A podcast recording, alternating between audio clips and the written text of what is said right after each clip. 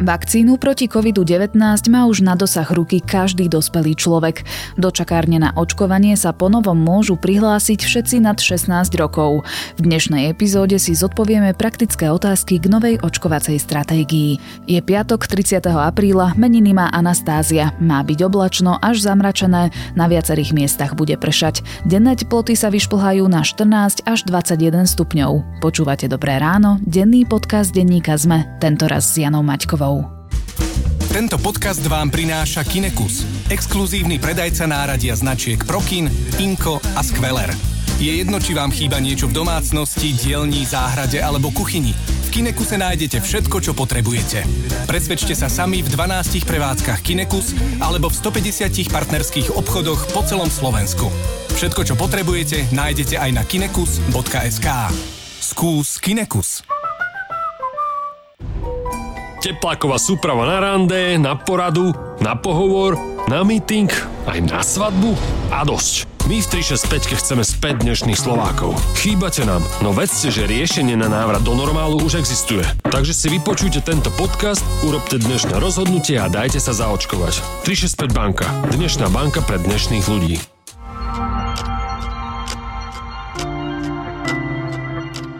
Najprv sa pozrime na krátky prehľad správ.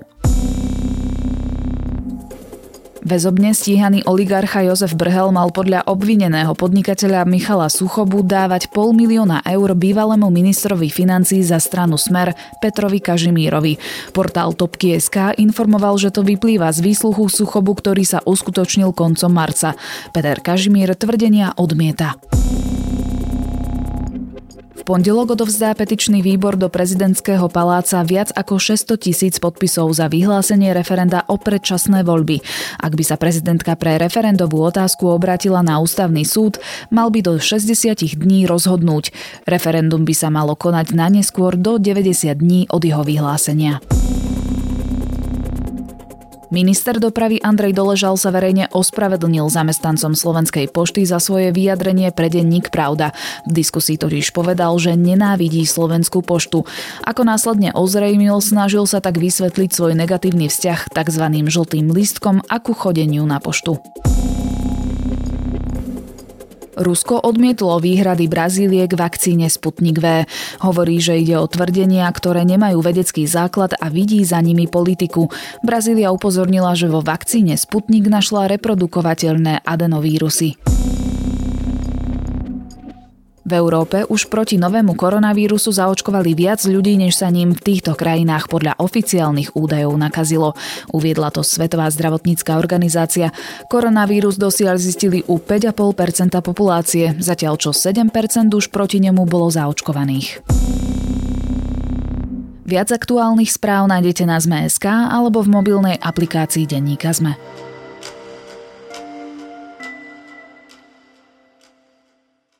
Už to nie je o tom, kto rýchlejšie vyplní očkovací formulár. Cez čakáreň sa odteraz k vakcíne proti novému typu koronavírusu môžu dostať naozaj všetci záujemcovia.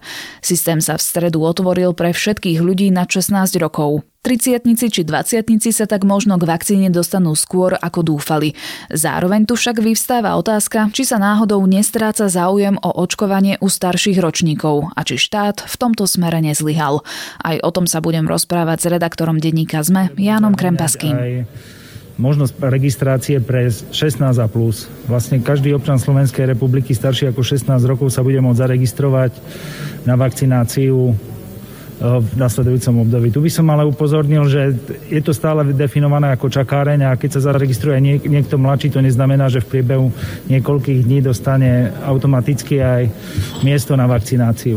Ďalšie veci, ktoré budú e, predstavené... Janko, ty už si zaočkovaný? Áno, som. Ak teda to nie je tajomstvo, prezradím poslucháčom, že ty si sa do čakárne prihlásil vtedy, keď otvorili kategóriu 45+. Plus. Áno, presne. Ako teda prebiehal ten proces? Bolo všetko v poriadku? Fungovalo všetko? Áno, všetko fungovalo, bolo to bezproblémové, dokonca som mal viacero možností, kde si môžem vybrať to no, očkovacie centrum, hoci ja bývam v Stupave, tak e, som si myslel, že dostanem aj možnosť, že do Bratislavy, pretože to je blízko, najbližšiu som dostal Skalicu, ale to nie je teda problém, lebo predsa keď sa človek chce zaočkovať, tak si povie optimisticky, však spravím si výlet na záhorie, nie je to až taký komplikovaný problém. Čiže všetko dobre fungovalo, viac ako dva dní pred očkovaním mi prišla sms že mám prísť do očkovacieho centra, tam v tom očkovacom centre všetko bolo perfektne zorganizované, čiže klobúk dole pred ľuďmi, ktorí očkujú, že skutočne sú to profesionáli. A ako dlho to trvalo? Od tej registrácie po to, kým ti prišla potvrdzujúca sms Tak to úplne presne neviem, ale zdá sa mi, že asi 3 dní Čiže krátko, bolo to do týždňa určite. Dá sa áno povedať, že to bolo veľmi krátko, ale nie všetci naši kolegovia, možno ako aj ty vieš, mali tak, také rýchle vybavenie, ale možno to bolo spôsobené tým, že nakoľko redakcia sme je v Bratislave, čiže v Bratislave je väčší teda nával na očkovanie, čiže oni keď si dali Bratislavu štadión, tak tam museli dlhšie čakať ako ja, ktorý som si dal do Skalice. V stredu večer sa čakareň sprístupnila pre všetkých ľudí nad nad 16 rokov. Po skúsenostiach z minulosti sa špekulovalo, či ten štátny systém zvládne ten nápor záujemcov. Ako to teda nakoniec dopadlo? V stredu šéf Národného centra zdravotníckých informácií Robert Suja ešte uinformoval, že robili záťažové testy. Potom ešte večer, pár hodín pred spustením, bola odstavka tohto systému, aby všetko dobre nastavili, aby sa nezopakovala situácia ako pred pár mesiacmi. V štvrtok o druhej, keď robíme tento podcast, tak systém stále fungoval, tak zdá sa, že to bude v poriadku. Možno je to spôsobené aj tým, že teraz aj média, aj štát informovali o tom, že nejde o to, že kto sa skôr prihlási, že nebude sa podľa tých prstov určovať poradie. K tomu sa vlastne chcem aj dostať. Poďme si prakticky prejsť ten mechanizmus čakarne. Ja mám 31 rokov, som zdravá, nie som chronicky chorá pacientka, prihlásim sa do čakárne lekárne a teraz čo? Ako dlho budem čakať? No, rozhodujúci je vek, Čiže kto je starší, ten ide skôr, ale sú tam samozrejme, že čo sa týka veku, také dve veľké kategórie. Doteraz to bolo tak, že ľudia, ktorí sa očkovali medzi 40. rokom a vyššie, boli rozdelení hranicou 60 rokov, čiže tí, ktorí sú na 60 rokov, tak boli očkovaní Pfizerom a Modernou a mladší medzi 40. a 60. rokom boli očkovaní teda AstraZeneca. Tým pádom stále platí teda ten princíp toho veku, čiže keď sa aj niekto prihlási skôr, a za ním sa prihlási niekto, kto je od neho starší, tak ide ten, ktorý je starší. Mm-hmm. Čiže ak by som zajtra prihlásila svojho detka, ktorý má, ja neviem, napríklad 75 rokov a ja som sa registrovala včera, tak on by ma predbehol. Áno, je to tak možné. Práve preto, lebo pri tých vyšších eh, vekových skupinách je väčšia predispozícia, eh, že to ochorenie COVID-19 bude mať komplikovanejší priebeh vrátane hospitalizácie, takže z tohto dôvodu idú starší skôr ako mladší. Avšak je tam taká výnimka, že ľudia, ktorí sú chronicky chorí, mm-hmm. to mhm. znamená, že majú ochorenia, ktoré sú dlhodobé, vážne, ten zoznam existuje, je to vo vyhláške ministerstva k tomu tomu, že ktorí sú chronickí pacienti, tak tí majú prednosť. To je taká novinka tohto systému. Ono Čiže... to veľmi závisí od toho, že v ktorom tom očkovacom centre človek je a podľa toho oni hovoria Národného centra zdravotníckých informácií o algoritme, ktorý berie do úvahy vek a takisto aj chronické ochorenia alebo príslušnosť ku krízovému riadeniu štátu, to sú napríklad hasiči, policajti a tak ďalej, tak e, tieto tri kritérie, keď sa berú do úvahy, tak potom ten systém vyhodnotí, že kde v tom systéme, v tom poradí sa ten človek nachádza a podľa toho mu priradí termín. Takže praktický príklad, keď e, chronicky chorý 40 sa prihlási, dostane vakcínu skôr ako zdravý 70 tak? No, e, neviem, či sa to úplne až v takomto veľkom časovom rozmezí dá spraviť, pretože v tomto je to troška nejasné, lebo stredu šéf Národného centra zdravotníckých informácií hovoril, že už e, sa budú vakcíny pridelovať automaticky podľa systému, ale že budú zohľadňovať pri zaraďovaní toho človeka do systému podľa vyhlášky, podľa ktorej sa priraďujú priraďujú jednotlivé vakcíny jednotlivým vekovým skupinám. Hej? Takže tí, ktorí sú 70 sú stále očkovaní Pfizerom a tí, ktorí sú na 40, tak sú očkovaní astrov. Čiže keď je chronický 40 tak by ne, asi ťažko predbehol toho 70 ale je možné, že v tej kategórii medzi 40 a 60 rokom by predbehol napríklad 59-ročného človeka. Vieme, ako často ten systém čakárne toto poradie prehodnocuje, že či je to automatické pri každom zápise nového čakateľa, alebo je to podni? Na túto otázku neviem úplne odpovedať, ale nakoľko je systém aktualizovaný a automatizovaný, tak predpokladám, že sa to prehodnocuje buď pravidelný interval, alebo vždy, keď sa tam nejaký človek nahlási, tak eh, ho ten algoritmus nejde zaradiť do toho poradovníka. Dobre, a teda tie prioritizácie sú také, ako sme hovorili, vek, potom tá kategória, že či som napríklad kritická infraštruktúra uh-huh. a ďalej, že či som chronický pacient. Presne tak. OK, to máme mechanizmus toho poradia, ako to funguje v čakárni. Ako je to teda s pridelovaním vakcín? Ty už si to teda načrtol. Je to teda stále ukotvené tak, že určité vekové kategórie majú jednu vakcínu a ďalšie majú druhu? V stredu to šéf NCZD vysvetloval tak, že už teraz sa budú automaticky priraďovať vakcíny, lebo doteraz to bolo tak, že v tom formulári človek, keď sa tam prihlásil, tak tam bolo napísané, že mal odkliknúť skupinu, do ktorej patrí vekovú a tam bolo napríklad, že 45 plus skupina a v zátvorke bola napríklad, že AstraZeneca. Teraz e, už to takýmto spôsobom nemá byť. Jednoducho človek e, sa tam len zaregistruje bez toho, aby vedel, akú vakcínu dostane ale šéf NCZI v stredu rozprával, že, že pri tom priraďovaní tých vakcín sa budú riadiť podľa tých vyhlášok, ktoré určujú jednotlivé vakcíny pre jednotlivé vekové skupiny. No a to je tak, ako som povedal, teda na 60 rokov u nás ide Comirnaty od Pfizeru a Moderna a pod 60 rokov ide AstraZeneca zatiaľ. No ale potom do toho vstúpil minister zdravotníctva Vladimír Lengvarský a povedal, že bude to všetko závisieť od dodávok vakcín a ako vieme, Pfizer a jeho vakcína Comirnaty má najpravidelnejšie dodávky a stále aj posilňuje svoje dodávky.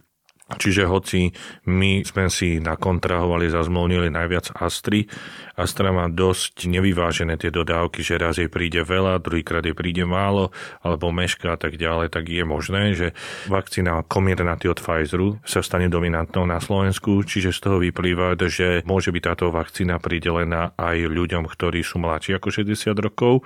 A iste zatiaľ, ak by sa niekto z tých 16 ročných, ktorí sa už môžu prihlasovať, dostal termín, tak on iste dostane Comirnaty od Pfizeru, túto vakcínu, pretože to je jediná vakcína, ktorá je už oskúšaná, že zaberá aj pre túto vekovú skupinu. Lebo u nás na Slovensku, ale aj inde v Európe doteraz bolo, že sa očkujú ľudia nad 18 rokov, čiže dospelí. Ale my sme čakaren spustili pre ľudí od 16 rokov, čiže medzi 16. a 18. rokom života. Budú sa aspoň zatiaľ, ak aj iné vakcíny alebo iné farmaceutické firmy neprispôsobia alebo neoskúšajú svoje vakcíny pre tieto mladšie vekové skupiny. Tak že vstupuje tam veľa premenných. Tam ešte možno treba povedať to, že ľudia, ktorí nemajú ešte 18 rokov, aby sa prihlásili, tak pravdepodobne budú ako nedospelí potrebovať súhlas svojho zákonného zástupcu, čiže rodiča, možno nejaké sprevádzanie alebo niečo podobné na to očkovanie. Ale zatiaľ sa to doteraz neriešilo, pretože oni, kým sa dostanú na rad, tak e, asi to bude ešte nejaký ten týždeň trvať. Hoci minister zdravotníctva povedal, že chce, aby do konca júna všetci, ktorí majú záujem, boli zaočkovaní prvou dávkou, čiže by sa to mohlo aj celkom rozbehnúť za aj, tieto dva mesiace. A je to reálne? Ak budú tie dodávky prebiehať tak, ako prebiehajú, hlavne ak nás nezaradí v úvodzovkách Pfizer, tak si myslím, že to reálne je. Ešte zostanem v tom systéme čakárne. Ako je to so zvolením miesta na očkovanie? Ak som v Bratislave, žijem v Bratislave, mám tu trvalý pobyt, môžem sa zahlásiť na očkovanie napríklad do Banskej Bystrice? Áno, bude to možné. Tá zmena je taká, že doteraz, keď niekto sa prihlásil, tak mu tam vyhodilo zoznam očkovacích centier. Asi mohol zakliknúť jedno, dve, tri alebo koľko chcel. A podľa toho potom, keď sa tam uvoľnilo miesto, tak ho pozvali, prišla mu sms mail a tak ďalej. No teraz tento systém sa takto zruší, ale na miesto očkovacieho centra si človek bude môcť vybrať okres, v ktorom chce byť zaočkovaný, čiže aj človek, ktorý býva napríklad v Bratislave, si môže vybrať okres Košice, pretože vo všeobecnosti stále to trvá, že na východnom Slovensku je menší záujem o očkovanie. Čiže v tomto kontexte ak niekto sa chce veľmi rýchlo zaočkovať, e, tak je to legálny spôsob, ako sa môže v porovnaní so svojimi vrstovníkmi skôr zaočkovať, keby išiel napríklad do Košíc, e, lebo tam e, napríklad tí starší ľudia nemajú taký záujem, čiže sa bude rýchlejšie posúvať v tom rebríčku alebo teda poradovníku. Čiže toto je možné, preto to dali na okresy aj z toho dôvodu, že niektoré očkovacie centra, keď to bolo iba na očkovacie centra, boli brutálne zaplnené alebo preťažené, ako napríklad Bratislavský štadión a iné proste zývali prázdnotou. A takto, keď sa človek dá na konkrétny okres, tak v tom okrese je viacej očkovacích centier, čiže podľa toho, ako sa tam bude hýbať tá naplnenosť, potom môže byť zavolaný skôr. Čiže aj sa to celé urýchli, aby tam ľudia napríklad nestáli dlhý rad e, pred Bratislavským štadiónom, ale e, ich poslali aj niekde inde. Mm-hmm, že sa to rozloží proste. Presne sa to rozloží. Mm-hmm. Čo sa stane, ak na svoj termín neprídem? Napríklad môžem ochorieť alebo jednoducho zabudnúť. Umožní mi potom systém prihlásiť sa druhýkrát a hrozí mi prípadne nejaká sankcia, pokuta? Nie, nakoľko je očkovanie u nás dobrovoľné, nejaká sankcia nehrozí, len to môže byť troška nepraktické, ale pokuta nehrozí, takisto pri tom prihlasovaní už je tam možnosť aj teda využiť tú situáciu, že to môžem zrušiť pred očkovaním, že buď som ochorel, alebo mi to nevedlo, niečo mi do toho prišlo, takže sa to dá normálne zrušiť, alebo potom sa treba na novo ak mi to úplne ujde, sa zase prihlásiť. Podobne ako je to pri testovaní. Tam tiež človek, keď v úvodzovkách prešvihne termín, tak potom sa len druhýkrát e, prihlási. Toto boli také praktické rady a samozrejme mnohí sa tešia, že sa môžu na očkovanie už prihlásiť e, takmer bez vekového obmedzenia, ale nie je to pre Slovensko trošku alarmujúca správa? Znamená to, že starší ľudia, ktorí sa doteraz nezaočkovali, už o očkovanie nemajú záujem? Ťažko povedať, že či nemajú záujem. Samozrejme, že hlavne zdravotníci, ktorí a nemocničné siete, ktoré operujú na východnom Slovensku, tak keď sme sa s nimi rozprávali aj v minulosti, hovoria, že tí a nemocnice samotné hovoria, že hlavne ľudia na východnom Slovensku sú ako keby, že bez toho, aby som chcel stigmatizovať obyvateľov východného Slovenska, ale keď ide o nemocničné siete, ktoré majú, dá sa povedať, že pokrytie po celom Slovensku, tak vidia tie regionálne rozdiely a proste hovoria, že hlavne tí starší ľudia tam sú viacej skeptickí voči eh, očkovaniu, to je jedna vec viac, vraj, že veria dezinformáciám. Plus v mnohých tých oblastiach, hlavne Prešovského, Kožického kraja, tam môže byť horšia dostupnosť, možno preto nie. Potom je tam veľa komunít, ktoré nie sú tak technicky zdatné digitálne, že nemajú počítač, čiže to všetko sú faktory, ktoré vplyvajú na to, že možno je tam menšia zaočkovanosť. A, avšak toto by mal tiež vyriešiť riešiť ehm, jedna vakcína, ktorá už na Slovensko prišla, volá sa Johnson Johnson. Jedno jednodávková vakcína, to znamená, že sa stačí raz zaočkovať a už má človek ehm, imunitu voči COVID-19, lebo tieto ostatné, ktorými sa my, tak človek musí ísť dvakrát na očkovanie. Čiže táto vakcína sa bude využívať práve pre takýchto ľudí starší s horšou dostupnosťou, ktorí sa nevedia prihlásiť, nemajú ehm, na to dispozíciu digitálnu počítač a tak ďalej, alebo proste rómske komunity ktoré žijú separovaný život. Takže práve za týmito ľuďmi budú chodiť mobilné očkovacie týmy, ktoré ich budú očkovať touto vakcínou. Je to vakcína založená na rovnakej filozofii e, výrobnej ako AstraZeneca a takisto aj Sputnik, takže tiež by to nemal byť nejaký problém. Takže keď tieto mobilné očkovacie jednotky spustia vakcináciu, už by to mal byť tento týždeň touto očkovacou látkou Johnson Johnson, tak tá zaočkovanosť by sa mohla zlepšiť aj v týchto regiónoch a oblastiach Slovenska. Nebola tá opatrnosť voči očkovania, alebo možno, že niektorí ešte len vyčkávajú, možno na správnu vakcínu, alebo ich zaskočili správy o AstraZeneca, prípadne je tu možno určitá skupina ľudí, ktorá chce len Sputnik, takže môže aj toto trošku skreslovať tie štatistiky? Áno, môže, samozrejme, ale čo je, by som povedal, že dobrá správa, nielen na Slovensku, ale vo všetkých krajinách Európskej únie, alebo teda vo väčšine, je to, že s postupom pandémie a aj tejto očkovacej kampani, ktorá prebieha viac menej na celom svete, výrazne narastá z mesiaca na mesiac počet ľudí, ktorí sa chcú dať zaočkovať. Čiže nemalá skupina medzi týmito ľuďmi bola aj tá, ktorá boli ako to niektorí ľudia rozprávajú, odborníci, že pozorovatelia, že chceli najskôr si počkať, že ako to bude reagovať na ich známych a tak ďalej. A keď vidia, že sa tu nekonajú hromadné ochrnutia a autizmus a úmrtia, ako bolo dezinformácie, sa šírili predtým o tom a zistujú, že tí ľudia to zvládajú väčšina z nich veľmi dobre, tak e, sú potom aj oni v úvodzovkách takí pozbudzovaní sami od seba, aby na tú vakcináciu išli. Posledná otázka. Po tom všetkom, čo sme si teraz povedali, nezlyháva v očkovacej stratégii štát? Pretože ja osobne mám pocit, že nejaká masívnejšia očkovacia kampaň tu neexistuje a stále je aj z úst ministra zdravotníctva, či už nového alebo starého, veľmi implicitne hovorené, že potrebujeme kolektívnu imunitu na to, aby sme to zvládli. A to potrebujeme mať zaočkovanú populáciu pri hranici 70-80%. Takže Nezlyháva v tejto situácii štát? Tým čísla môžeme povedať percentám to, že v stredu šéf Inštitútu zdravotných analýz na ministerstve zdravotníctva povedal, že aktuálne je na Slovensku zaočkovaných 19% obyvateľstva, čiže do najmenej 60%, ktoré musí byť minimálne zaočkované, máme ešte dosť dlhú cestu. No áno, pravda je tá, že ministerstvo zdravotníctva, ale celkové aj štát je kritizovaný za to, že tá očkovacia kampaň neprebieha tak, ako by prebiehať mala. Je to spôsobené možno aj nejakými takými prevádzkovými problémami, že menil sa minister, takisto z ministerstva odišla šéfka tlačového oddelenia, ktorá to mala pod palcom spolu s ministrom, čiže to sa nejakým spôsobom pribrzdilo alebo teda skomplikovalo a teraz je tam jednak nový minister a takisto aj nový šéf tlačového, ktorý to má na starosti.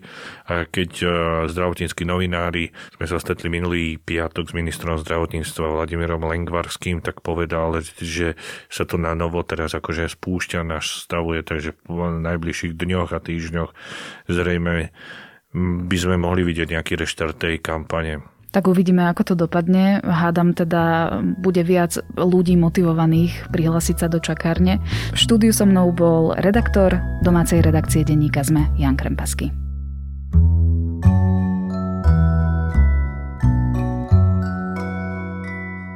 Som fascinovaná príbehmi ľudí, ktoré si na vlastnej koži absolútne neviem predstaviť. Aj preto ma zaujal podcast Českého rozhlasu Pod mne, v ktorom sa dozvedáme o živote mužov a žien so zrakovým postihnutím.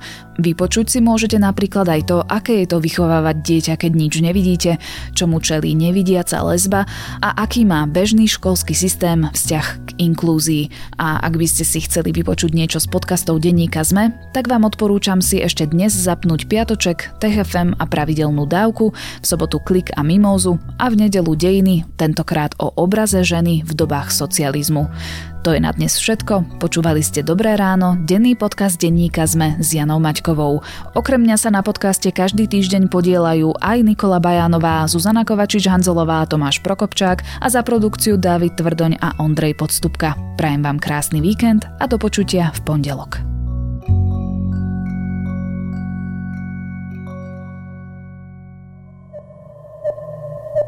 Porozumieť peniazom, súkromným či verejným, nie je ľahké. Určite nie pre každého a podľa výsledkov prieskumov napríklad o finančnej gramotnosti s tým má problém naozaj veľa ľudí. Vieme to aj my v Indexe, štvrtkovom podcaste denníka ZME, v ktorom sa ekonomické súvislosti a trendy snažíme vysvetliť. Moje meno je Nikola Bajánová a Index nájdete vo všetkých podcastových aplikáciách, ako aj na webe denníka ZME, zme.sk.